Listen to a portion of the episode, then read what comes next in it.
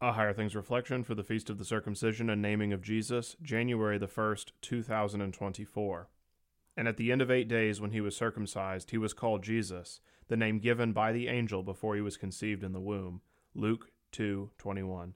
In the name of Jesus, Amen. Merry eighth day of Christmas. It's still Christmas. Why all this talk of blood? The twelve days of Christmas have several festivals for martyrs, reminding us of bloodshed in the church and now we hear about bloodshed from our Lord, but not in the typical way we think of it. Jesus shed his blood for you. Sure, you say, over 30 years after he was born. Yes, that is true. But there is even more to ponder and treasure up in your heart. At the tender age of one week, Joseph and the Blessed Virgin had her child circumcised. He was keeping the law and shedding his blood in order to keep that law. He was not keeping it for himself. He did not bleed for himself. He did it all for you and as he suffered that brief moment, there was a foreshadowing of how someday he would suffer and bleed and die for all. Stop and think about that. Even as a baby, Jesus Christ keeps the law for you, doing all that is required. And even as a baby, Jesus Christ sheds his blood for you. He takes it all upon himself to redeem you, having his body permanently marked to witness God's covenant with his church. This was also the moment when he received his name, the most holy name, the name which is above every name, Jesus, the Lord saves. Imagine, every time they called out his name, a mini sermon was preached, The Lord saves.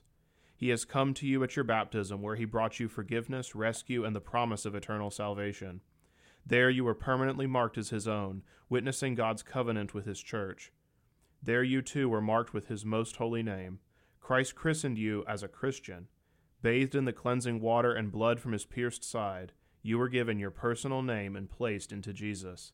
It's Christmas still. Why all this talk of blood? On this eighth day of Christmas, we are merry as we remember that God is not demanding our own blood be shed to pay for our sins, but that Jesus shed his blood for me, the chief of sinners. He spent his entire life on earth and now in eternity, fulfilling his most holy name, the Lord saves, Jesus. In the name of Jesus, Amen. Chief of sinners though I be, Jesus shed his blood for me, died that I might live on high, lives that I might never die. As the branch is to the vine, I am his, and he is mine. LSB 611, verse 1. I thank you, my heavenly Father, through Jesus Christ, your dear Son, that you have kept me this night from all harm and danger, and I pray that you would keep me this day also from sin and every evil that all my doings in life may please you. For into your hands I commend myself, my body and soul, and all things. Let your holy angel be with me, that the evil foe may have no power over me. Amen. Our Father, who art in heaven, hallowed be thy name. Thy kingdom come, thy will be done, on earth as it is in heaven. Give us this day our daily bread and forgive us our trespasses, as we forgive those who trespass against us. And lead us not into temptation, but deliver us from evil. For thine is the kingdom, and the power, and the glory, for ever and ever. Amen.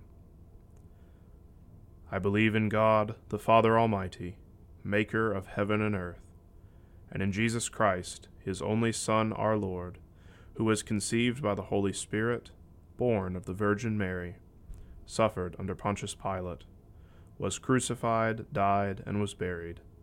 He descended into hell. The third day he rose again from the dead. He ascended into heaven, and sits at the right hand of God the Father Almighty. From thence he will come to judge the living and the dead. I believe in the Holy Spirit, the holy Christian Church, the communion of saints, the forgiveness of sins the resurrection of the body, and the life everlasting. Amen. Reverend Dr. Alfonso Espinosa examines the three estates and vocation to help you see how to take up God's greatest call, showcasing God's light through you and into the world.